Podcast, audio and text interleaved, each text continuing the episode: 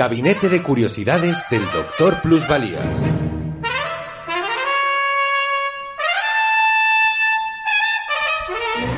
Hassaná. Hoy presentamos... El gallego rey de los jíbaros, capítulo 2.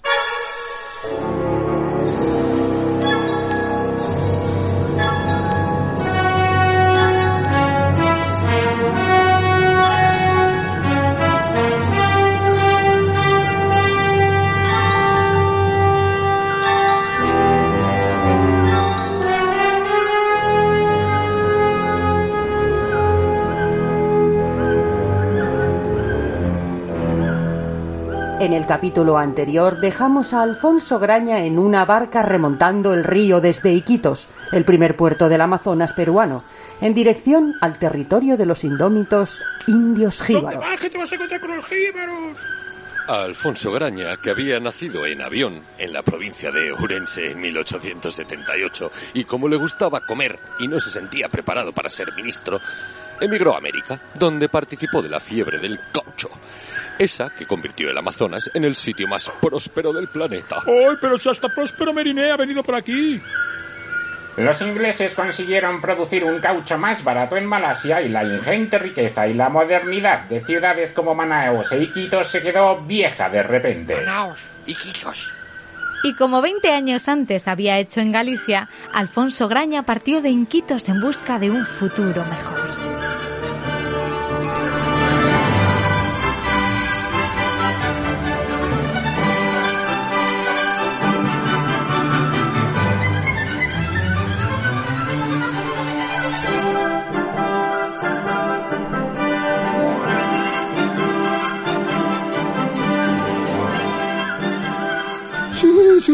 Ahí nos quedamos en el último capítulo, ahí mismo.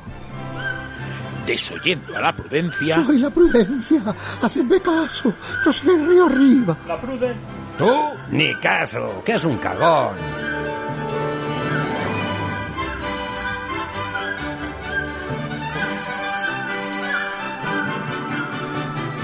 Graña y su paisano se adentraron en la selva, esa terrible selva en la que según algunos no había nada y según otros estaban los indios más terribles de América, los jíbaros. Y nunca más se supo de ellos hasta que un día Graña regresó a Iquitos con unas barcas llenas de mercancías de la selva y unos remeros guambisas. Se dijeron muchas cosas, que se había matado a otro patrón y que se había refugiado entre los guambisas. Yo, yo también oí que lo habían raptado para casarlo con la hija de un jefe jíbaro. Vete a saber qué le daría. Caucho.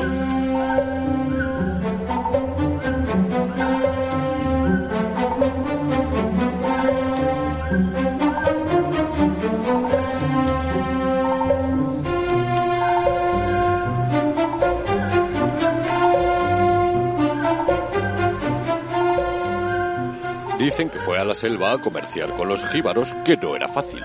No les gustaban los cristianos y los mataban a todos. ¡Hola, otro menos! No fuera a ser que los civilizaran. Eran imposibles a toda civilización. Su colega se coscó enseguida. Lo mataron allí mismo, pero a él lo dejaron. Ay, Al feo, si queréis, le dais matarile, pero al otro, al guapín, al de las gafas, a ese me lo pido para mí, que me ha gustado. Luego, si acaso, le hacéis lo que queráis, pero primero quiero yo hacer con él, que tengo el capricho de yacer con un cristiano. A ver cómo es eso del, del, del misionero. Oiga, para acá, señora, chulito. por favor. ¿Qué pretende de mí? Eh, eh, eh, que yo no soy misionero, que soy comerciante. Déjate de comercios y mercancías, que vas a saber lo que es una reina jíbara. A ver si te crees que solo sabemos reducir las cabezas a los muertos. Ah, la gaita, oiga.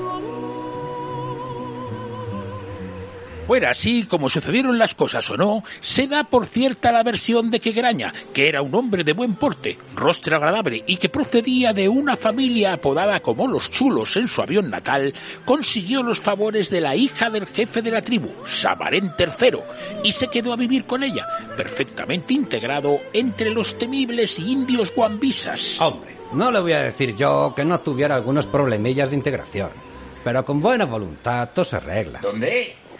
Prueba de que estaba muy a gusto es que me podía haber marchado y seguí viviendo en mi fundo hasta mi muerte, junto al pongo de Lo Manserich. que dice este señor es verdad, porque bajaba dos veces al año a Iquitos e incluso una vez se fue a Galicia a ver a su madre y siempre se volvió. Sí, siempre volvió. Siempre.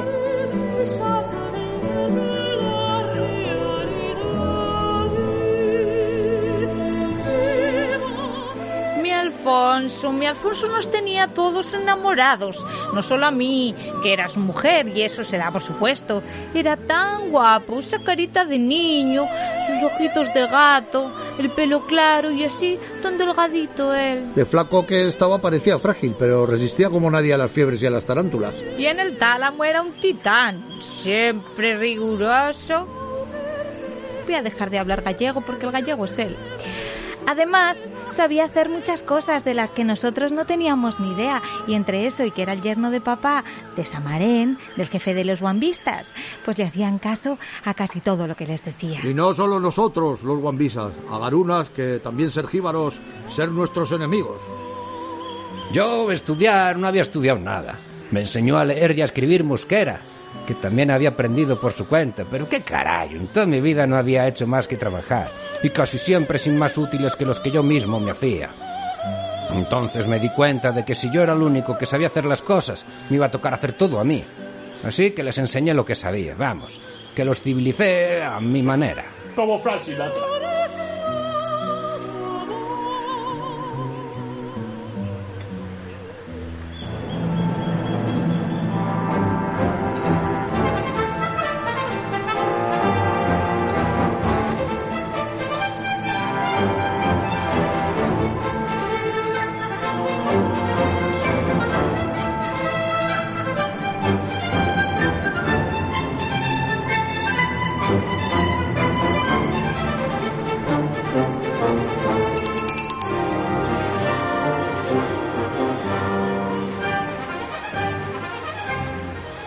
Alfonso Graña llevó a la selva muchas tecnologías de la civilización. Enseñó a los jíbaros a curtir pieles, a mejorar sus chozas, a salar y conservar las carnes del paiche, el gigantesco pez del Amazonas, y a hacer cecina de un mono melenudo que era el manjar predilecto de la ciudad de Iquitos, el tasajo. Qué cecina, oiga, qué cecina. Y también construir molino. Y hacer una caldera para calentar agua y poder sacar los menos diez veces más sal del río Salino. Como era gallego, venía a trabajar todos los días. Nunca se ponía malo y le daba igual que le picaran los bichos. Y con la navegación era un genio. Atravesaba el pongo de Maseriche como si nada, agarrado a su pértiga y jurando por el padre Rafael Ferrer. Ni siquiera se ataba a la canoa para no salir despedido. No se crea que muchos de los nuestros se atrevían a pasar el pongo, ¿eh? De Maseriche. El pongo de Maseriche, a casi 10 jornadas río arriba de Iquitos, es un terrible rápido. 10 kilómetros de violentos remolinos, rocas y torrentes, encañonados en apenas 25 metros de ancho y por si fuera poco, acababan en una cascada de 30 metros de altura. 15 según la delegación del gobierno. No voy a decir que fuera fácil, pero ¿qué quiere? Se me daba bien y lo pasaba. Y mira que yo era del interior, que no era mariñeiro. Era como si hubiera nacido para ello. Yo creo que también influyó que era vecino, de allí al lado, y que tenía las chacras con el ganado justo al borde del pongo. De Maseriche.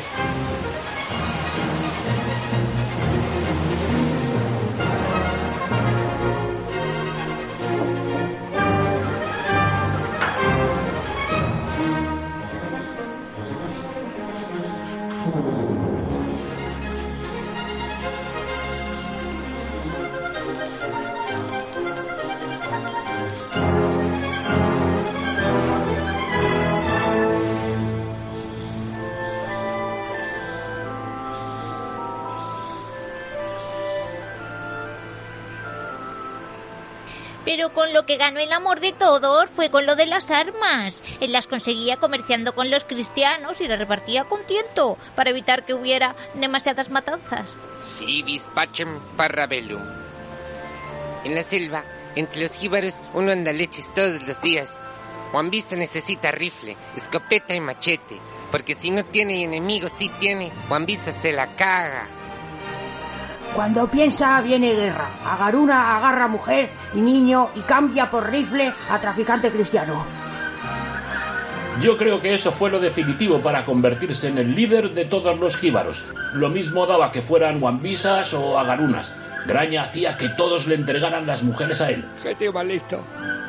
Yo les dejaba las armas, pero me quedaba con las mujeres de todas las tribus. ¡A todos! Así, como tenía las de todos, se las devolvía. Pero les obligaba a que pararan la guerra entre ellos, ¿eh? Al devolverles a los suyos me gané la confianza y la simpatía de todos. Y además, no tuvimos más fracasos de matanzas como solía haber antes de que yo fuera el curaca. Como curaca era una eminencia, El mejor curaca. le querían todos. Claro, lo tenía, los tenía en el bolsillo, estaban con él para lo que fuera. Que había que ayudar a unos cristianos a buscar aceites, Ahí va pues ahí iban con él. Que había de llevarles de comer, pues le llevaban de comer. Que había que no atacar a unos blancos porque eran amigos de Alfonso, pues no se les atacaba. Ah,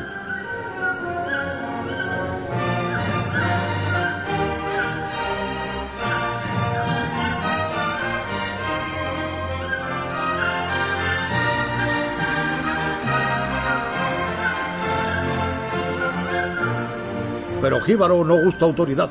Jíbaro hace caso a Curaca Alfonso, porque Curaca Alfonso ser buen jefe y Jíbaro vive bien si hacer caso a Curaca. Si Curaca es lo bueno, Jíbaro no obedece. Entendido.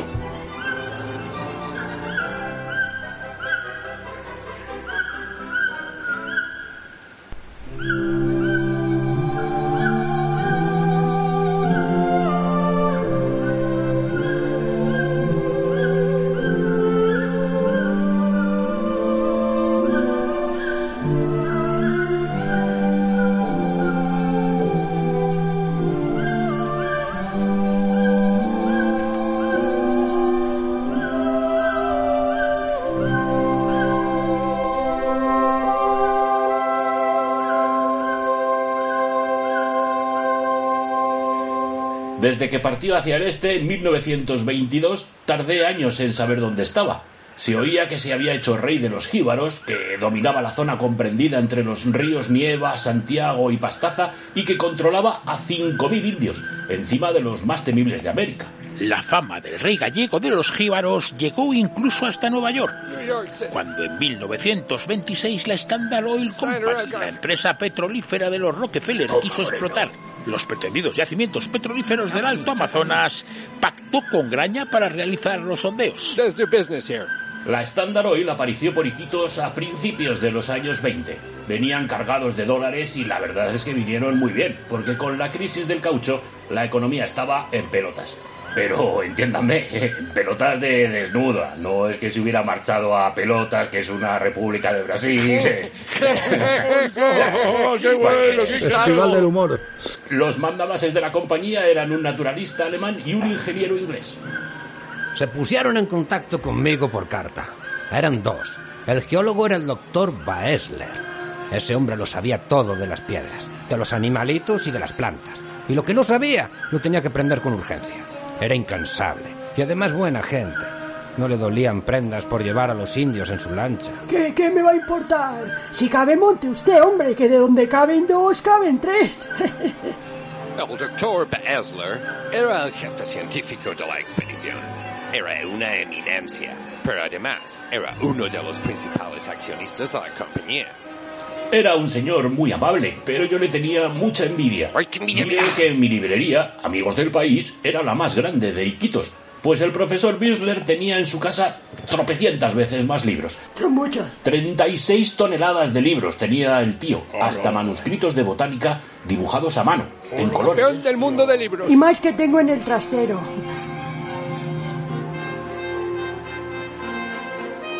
El alemán era el jefe científico, pero el que manejaba la viruta, el gerente, era el inglés William Wyler. Ese, un tipo simpaticísimo. Enseguida hizo buenas migas con mi Alfonso.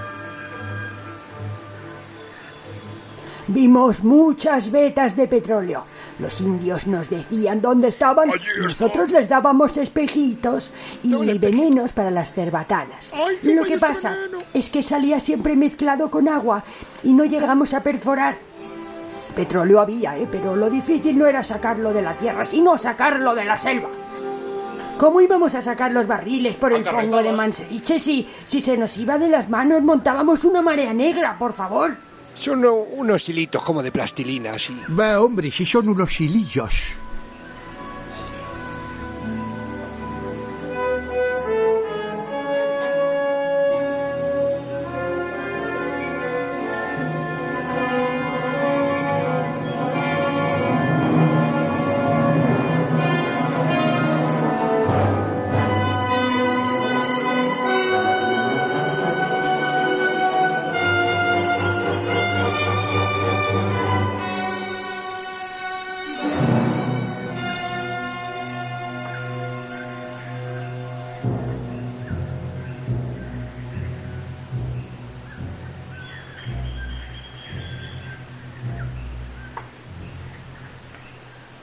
Es verdad que sobre todo eran negocios. Ellos buscaban el petróleo, el aceite que le decían los indios, y nosotros les enseñábamos dónde estaba. Les traíamos provisiones y les dábamos protección. Ellos nos pagaban un buen dinero y nos traían cosas que nos venían bien. Pero con William, aparte, nos hicimos buenos amigos. Good friends. De hecho, cuando dejaron lo del petróleo, él volvió por aquí con otras expediciones. William se hizo muy famoso en Iquitos, sobre todo por las fiestas que montaba. Madre ¡Qué mía, lo que bebía el ¡Qué locura! Bueno, ¡puf! va a fiestas. Para qué le voy a decir otra cosa. A mí me gusta mucho el whisky, pero además el médico me ha dicho que es vasodilatador, que tome un poco día. Y digo yo, si un poco es bueno, mucho tiene que ser mucho mejor. Mucho mejor, ¿dónde va a parar, hombre? Muy bueno, de primera.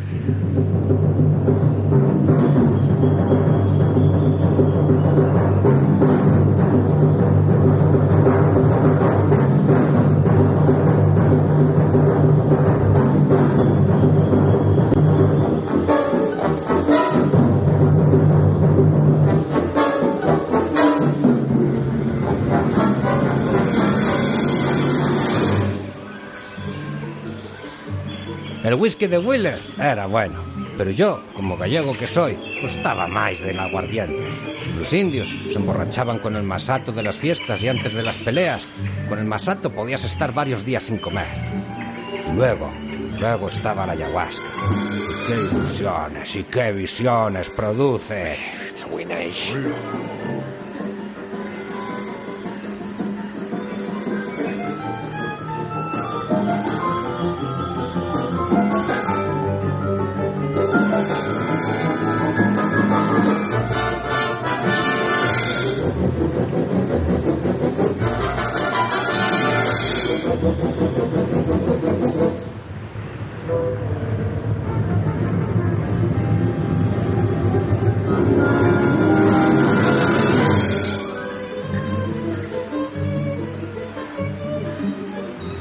1930, la Standard Oil renunció a sacar petróleo del Alto Amazonas, pero Willers volvió a visitar a su amigo Graña varias veces.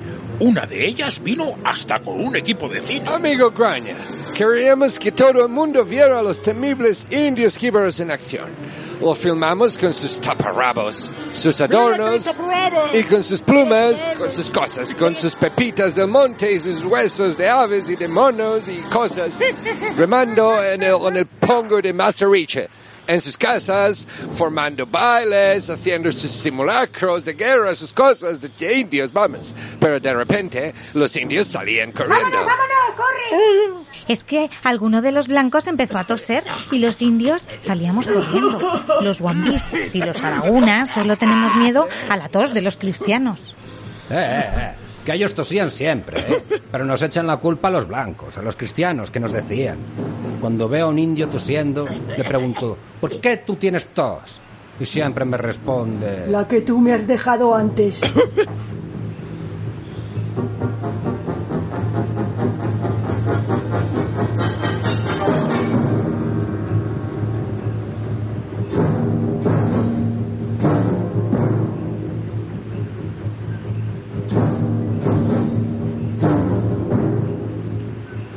El caso es que una vez mi Alfonso dijo que quería volver a su Galicia.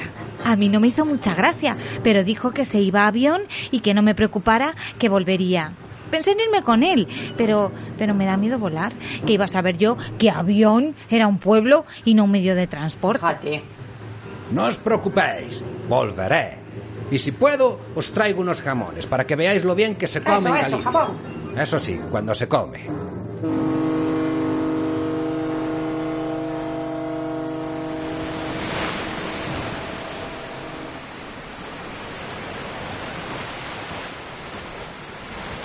Desde el Alto Marañón, Alfonso Graña volvió a su amiudal natal, a ver a su familia con la que mantenía correspondencia desde que aprendió a escribir. Yo era la que le leía las cartas que enviaba, soy su prima. Isolina. Las leía yo, no porque hubiera tenido una especial intimidad con él, sino porque era la única que sabía leer en aquellos tiempos. que sabe leer. Y era raro por entonces, a los maestros no les gustaba mucho enseñar a leer a las mujeres. Bueno, ni a las mujeres ni a los hombres, en realidad. ¿Para qué van a estudiar si la lectura no les va a traer más que disgustos? Empiezan por estudiar y terminan lavándose y montando un sindicato. Me pegué unos meses de viaje y cuando llegué me encontré a mi madre vendiendo gallinas en el mercado. Y le dije, madre, vamos para casa. Me dijo, madre, vamos para casa. Eso dijo, sí. Y me di cuenta de que era mi hijo Alfonso, Alfonsiño. Estaba igual, igual de flaco, con sus ojitos de gato y sus gafas. Después me dijo que pintara la casa por dentro con flores, que la pintura corría de su cuenta. Eso está bien. Madre, pinta las paredes con flores, que pago yo. Todo pagado. Eso ya lo he dicho yo antes.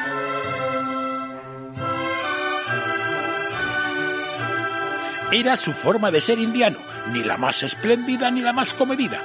¿Cuántos años llevaría la casa familiar sin pintar? Ni siquiera por fuera.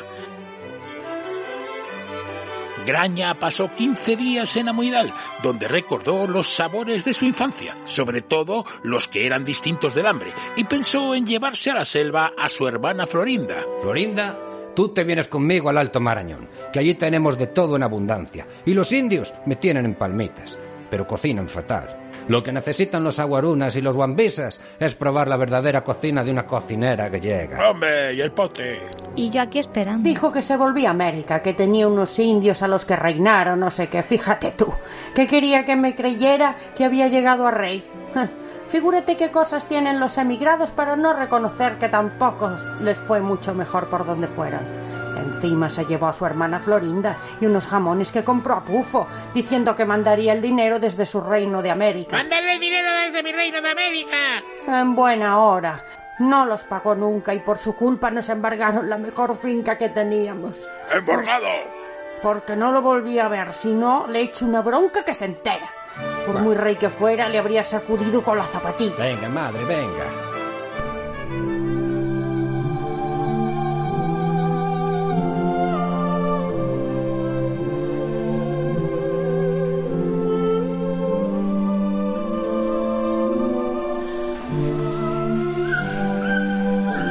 Cabo de unos meses mi Alfonso volvió al Pongo de Manseriche. Traía unos jamones y una mujer. Decía que era su hermana. Menuda cara. ¡Mujer! Mira lo que traigo de Galicia. Unos jamones y a mi hermana Florinda, que hace unos guisos para chuparse los dedos. ¿Pero tú qué te crees? ¿Que me chupo el dedo? Tu hermana, tu hermana. Ah, bueno. Fíjate lo que te digo, Alfonso. Y una mierda vas a meter a tu amante en mi casa diciendo que es tu hermana. En esta casa ya hay una mujer. Yo. Pero bueno, mujer, que no es mi amante, que es mi hermana. Se va y punto. Pero los jamones se quedan, que tengo oído que son un manjar. Los celos de la hija de Samarén III No obligaron... eran celos. Los celos de la hija de Samarén III obligaron a Florinda a salir del asentamiento Wambisa y a establecerse en Iquitos, donde trabajó de cocinera en un hotel y se casó con un gallego y hasta tuvo dos hijas. Pues muy bien por ella.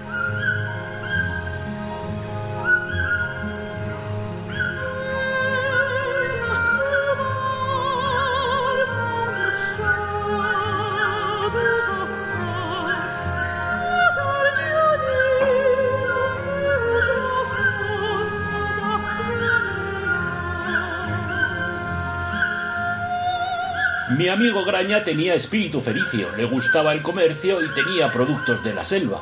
Dos veces al año bajaba con sus balsas y sus remeros indios a traernos sus mercancías. Lo menos traía 500 kilos en cada balsa. Traíamos venados, sajinos, maquisapas, machines, paujil, tortugas, pescados salados y bueyes vivos. No inventes. Luego también traíamos sal, tortugas, chanzas, cabezas reducidas. ¡Está prohibido! Pero esto mejor no lo diga en la radio, que está prohibido venderlo y solo lo movemos de contrabando, fuera de Quitos. Ya sabe, el extraperlo.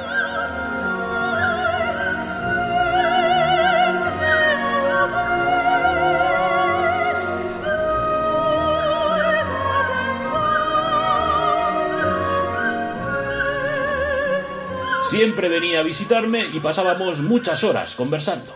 Mi padre, ya sabe, Cesario Mosquera, tenía dos cosas, vocación de cronista y máquina de escribir. Cada vez que Alfonso Graña bajaba con sus indios, le hacía una interview en la librería. Y muchas veces entrevistaba también a los indios. A veces traducía a Graña y a veces su hijo, Alfonso, el ahijadito de Graña, porque aunque no lo decía, Graña tenía un hijo. Se le parecía y sabía el idioma de su padre, que era mitad gallego y mitad español.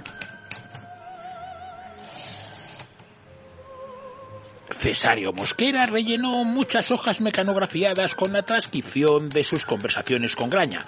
Su paisano le hablaba de la vida en la selva, de las costumbres de los indios, de su medicina ancestral y, por supuesto, de las chanzas.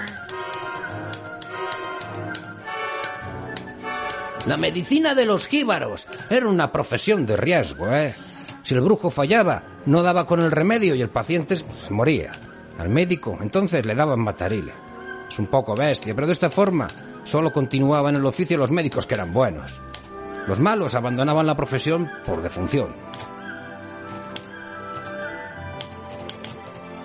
Me interesaba saber cuántos años vivían, por qué conservaban tan bien la dentadura, cómo se casaban, cómo enterraban a los muertos, su religión, qué hacían cuando les picaba una víbora y, y, claro, lo de las chanzas, las famosas cabezas reducidas de los jíbaros.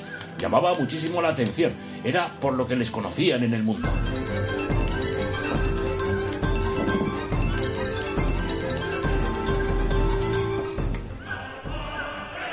A ver, yo chanzas nunca hice. Eso sí, las vendo de tapadillo, a 10 libras de oro por cabeza. Ah, yo quiero una. Los americanos me las quitan de las manos, ¿eh? Pero de hacerlas no tengo ni idea. Pregúntele a este, a Ambuso, que él sí que sabe. Ambuso, como casi todos los wambistas, no sabía hablar en español, así que lo que ahora escucharán es una traducción simultánea cortesía de Alfonso, el ahijadito.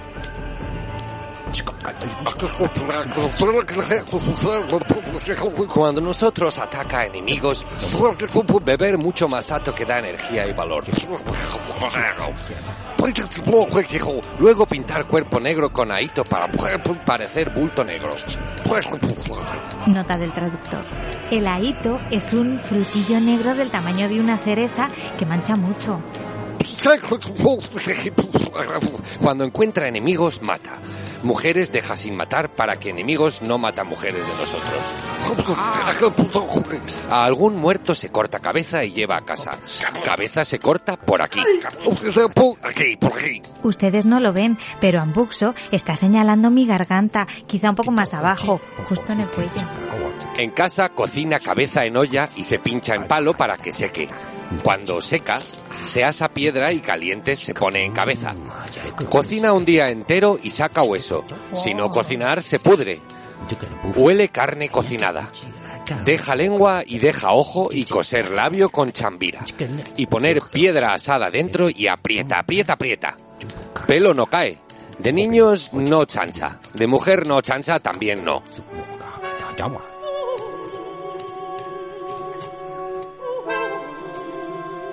Quizá muchos de ustedes no hayan comprendido exactamente la receta de Yo no he entendido nada. pero casi mejor, casi mejor. Que la haga Arguiñano. No vaya a ser que intenten hacerlo en casa.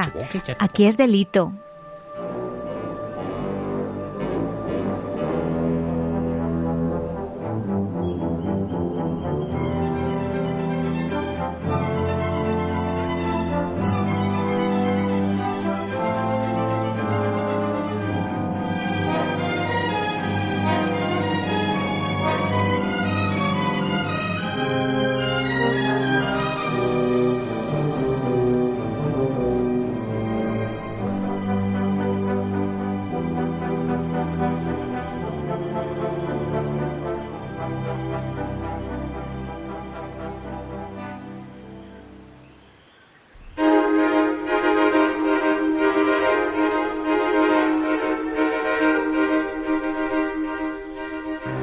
Durante los días que pasaba la ciudad, Graña presentaba a sus indios la civilización. Le dejaba mi Ford 18 descapotable, el primero que hubo en Iquitos, y paseaba a los indios en el coche. Quedaban sorprendidísimos, como cuando veían las fotos que les hacíamos. Después de fotografiarlos, les cortaban el pelo y los vestían con un frac que cogían en la logia masónica de Mosquera. También los llevaba a que les curaran las úlceras de las piernas, que tenían muchas. ¿Piernas?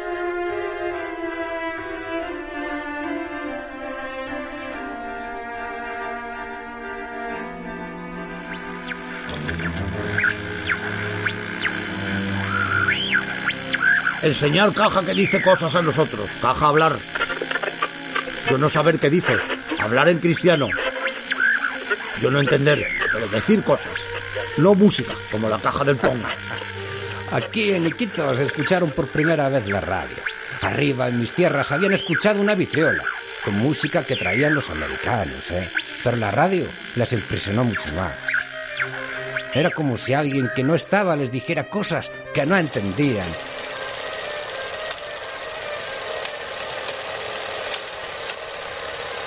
Mi Alfonso también les llevó al cine, para que lo vieran y lo contaran a los demás. Fijaos bien en esto, ¿eh? Se llama cinematógrafo. Luego se lo tenéis que contar a vuestros hermanos.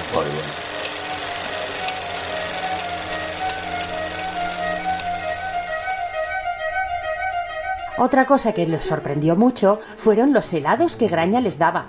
Claro, los pobres no habían visto nunca nieves ni escarcha. Tiene frío. Muy frío. Qué frío.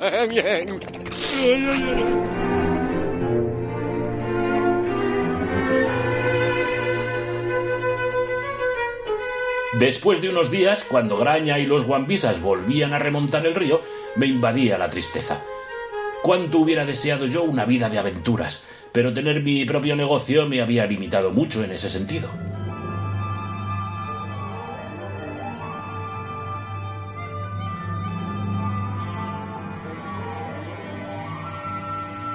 Un artículo del periodista Víctor de la Serna dio a Cesario Mosquera la oportunidad de vivir una aventura. El capitán Iglesias Braje, el piloto ferrolano que había sido el primero en atravesar el Atlántico Sur sin escalas en 1929 a bordo del Jesús del Gran Poder desde Sevilla a Bahía, preparaba su proyecto más ambicioso, la expedición Iglesias al Amazonas, el gran proyecto científico de la España de la Segunda República. Tal y como leía el artículo, le escribí. Decía esto. He leído eso que dice el amigo de la Serna. Supongo que será una broma, pero si no lo es, aquí estamos Graña y yo. Pero en menuda se va usted a meter. Escríbame para que podamos serle útiles Graña y yo cuando ustedes hagan la locura de caer por acá. Fue sorprendente. Sin comerlo ni beberlo teníamos dos colaboradores entusiastas para la expedición. Mosquera mandó toda la información práctica que podíamos imaginar y las entrevistas que hacía Graña. Graña nos decía que podíamos disponer de 5.000 jíbaros para ayudarnos. Nadie nos podía ofrecer algo similar. La correspondencia entre Mosquera e Iglesias es una inagotable fuente de información sobre el terreno que además incluye, con la etiqueta cosas que emanan en las tierras de Graña, muestras de plantas, petróleo o sangre de drago, el gran remedio jíbaro contra las picaduras de tarántula. Pero lamentablemente la expedición Iglesias al Amazonas siguió la misma suerte que la República que la apoyaba. Igual que la República, no conseguimos frenar los ataques de quienes supuestamente nos apoyaban. Oh, yo apoyo a la República, pero también lo. Que se suspendiera la expedición Iglesias fue una lástima. En esos años, la República estaba intentando acabar con el retraso cultural de España, de esa España de la que nos tuvimos que ir siendo analfabetos. La expedición Iglesias era un símbolo de esa lucha, y desde luego, Graña era el hombre más importante del Alto Amazonas fuera de las ciudades dominaba un territorio del tamaño de media España y a 5.000 indios perfectamente integrados en aquel terreno imposible. Además, por entonces, Graña tenía ya incluso el reconocimiento de las autoridades del Perú.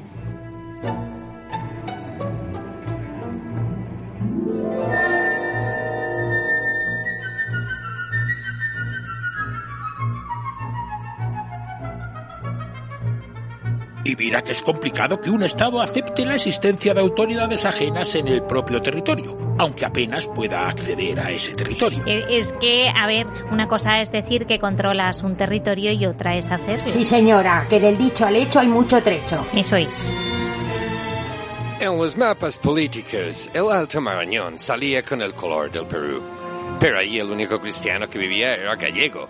Los permisos válidos no se gestionaban en el consulado, sino escribiendo a Alfonso Graña. Al final, las propias autoridades de Perú tuvieron que reconocerlo. Cuando se les cayeron allí unos aviones, no tuvieron más remedio que contratar a Graña para que arreglase el entuerto.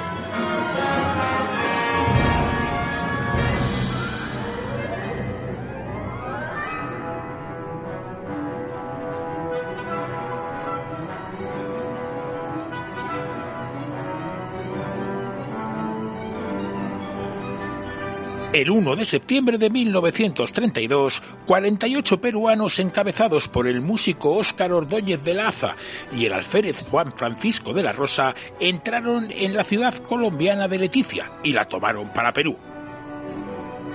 Leticia, la pequeña ciudad con puerto en el Amazonas, había sido fundada por peruanos 65 años antes, pero en secreto, en 1922, el presidente Leguía se la había entregado a Colombia. Queridos vecinos, como presidente peruano que soy, les regalo Leticia y zanjamos así nuestros asuntos fronterizos. Pero no digan nada, que como se entere el pueblo, me capa por traidor y por capullo, como Fujimori.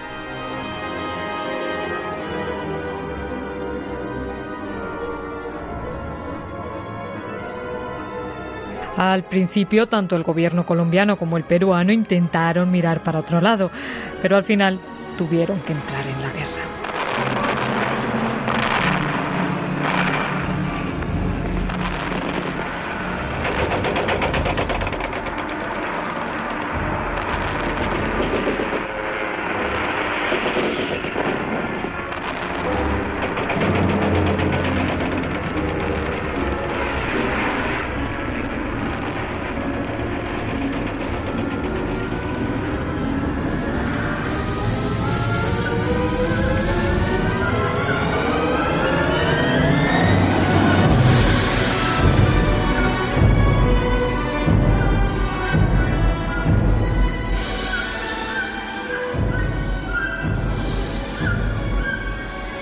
Dominios de Graña, las escaramuzas llegaron en forma de aviones accidentados.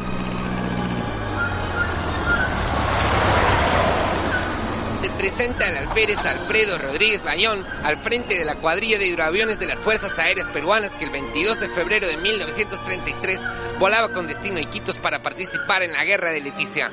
Al sobrevolar el río Nieva, un gran temporal nos obligó a descender en plena jungla. Sí, descender, descender. Deja que te cuente, deja. Vinieron a casa dos indios con un pedazo de ala y me dijeron que unos cristianos se habían caído al río con sus aviones.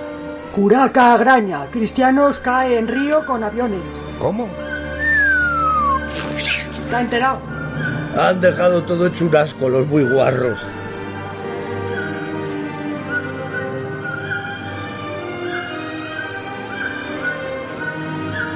Fuimos para allá y encontramos, pues en efecto, dos aviones.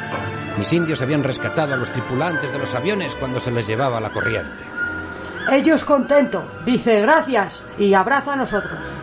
Mm, Como no tose, pues nosotros no respeta distancia social y, y abraza a cristianos también.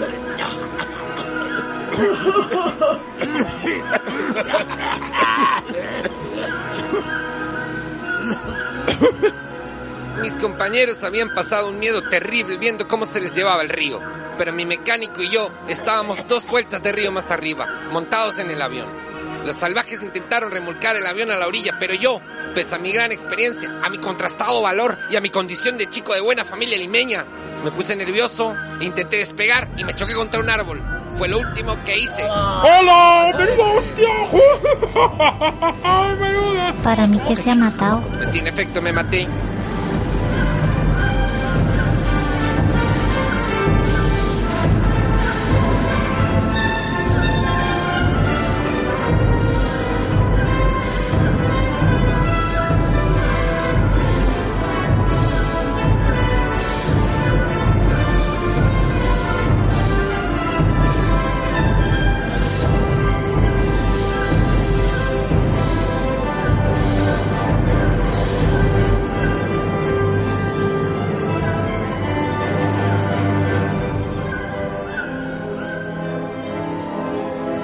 Que ya tenía preparado su viaje comercial a Iquitos, ordenó que se enterrara al piloto en dos canoas y junto a sus mercaderías transportó a los supervivientes hasta la civilización.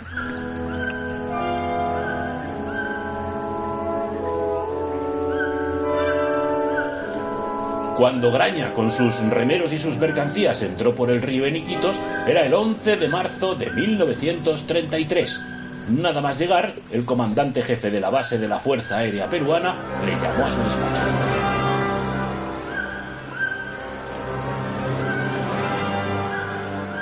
Comandante, comandante, que todo lo que traigo es legal. No hay sal, ni chanzas, ni tortugas, ni nada de contrabando. Pues es una lástima que no traiga chanchas. De siempre me hubiera gustado tener una cabeza reducida. Son tan estóticas. Vamos a ver, hombre. Si quiere, por la próxima vez le traigo. Ya hablaremos de eso y de la sal. Ahora quiero encomendarle una misión. Solo usted, el rey de los jíbaros, puede traernos hidroaviones accidentados. Y claro, el cadáver del piloto. Resulta que era miembro de una familia prominente de Lima. Y ya sabe cómo son estos pijos. Quieren recuperar el muerto. El reloj de pulsera, el anillo, el dinero que llevaba en- encima que debía ser una buena suma. Pues mire usted, les va diciendo que no se preocupen, ¿eh? Que el muerto ya está embalsamado y enterrado entre dos canoas y los indios solo reducen las cabezas de los muertos en No, no, de accidente aéreo, chanza no querer. Y aún no se ha dado el caso de robar a los muertos.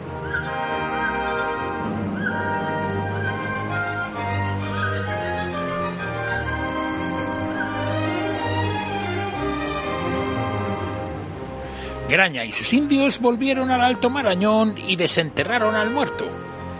Madre mía, mis hombres no querían desenterrarlo. Decían que iba a apestar mucho, pero les di bien de aguardiente. Y en el fondo, bueno, les gustaba más que su masato. Lo acabaron sacando. Efectivamente, entre sus ropas había 70 libras, un reloj de pulsera y un anillo. 70 libras, un reloj de pulsera y un anillo, correcto. Desmontaron los aviones e hicieron dos balsas enormes para cargarlos. Pero era la peor época del año para atravesar el pongo de Manseriche. Era primavera y estaba muy furioso. Tuvieron que esperar casi dos meses.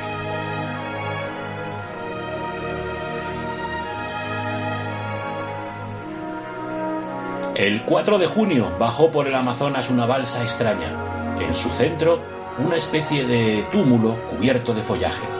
A popa, las banderas de Perú y España a media asta. Graña había encontrado el cadáver del aviador, lo había embalsamado, lo había metido en un rico ataúd de olorosas maderas y lo devolvía a su patria.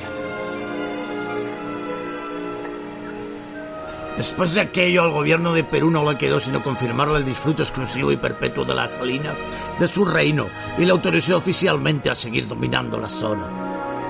Ya ves tú, ¿eh? Como si a mí me importara algo lo que dijeran esos señores. Lo que sí que nos vino bien fueron las 250 libras que nos pagaron y los 16 tambores de a 10 galones de gasolina que nos dieron. Pero entonces yo ya tenía un motor para mi lancha. ¡Hola, tengo una lancha con motor! ¡Qué enchufado!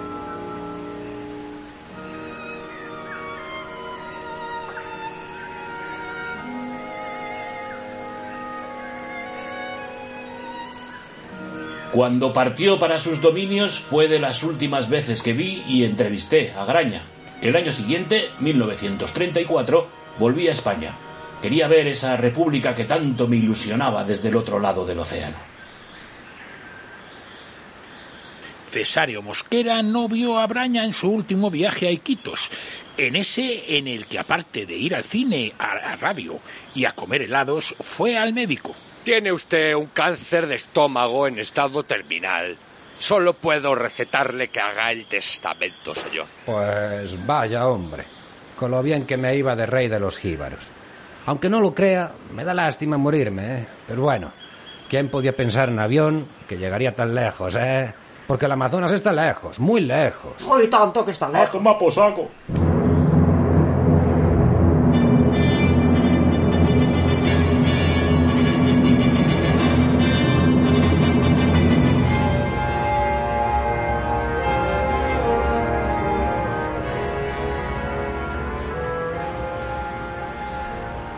en noviembre de 1934, cuando Alfonso Graña, el curaca de los jíbaros, volvía a su fundo en el Alto Marañón, le sorprendió la muerte en su canoa. Bueno, sorprenderme, sorprenderme no me sorprendió mucho. Si ya me lo había dicho un médico.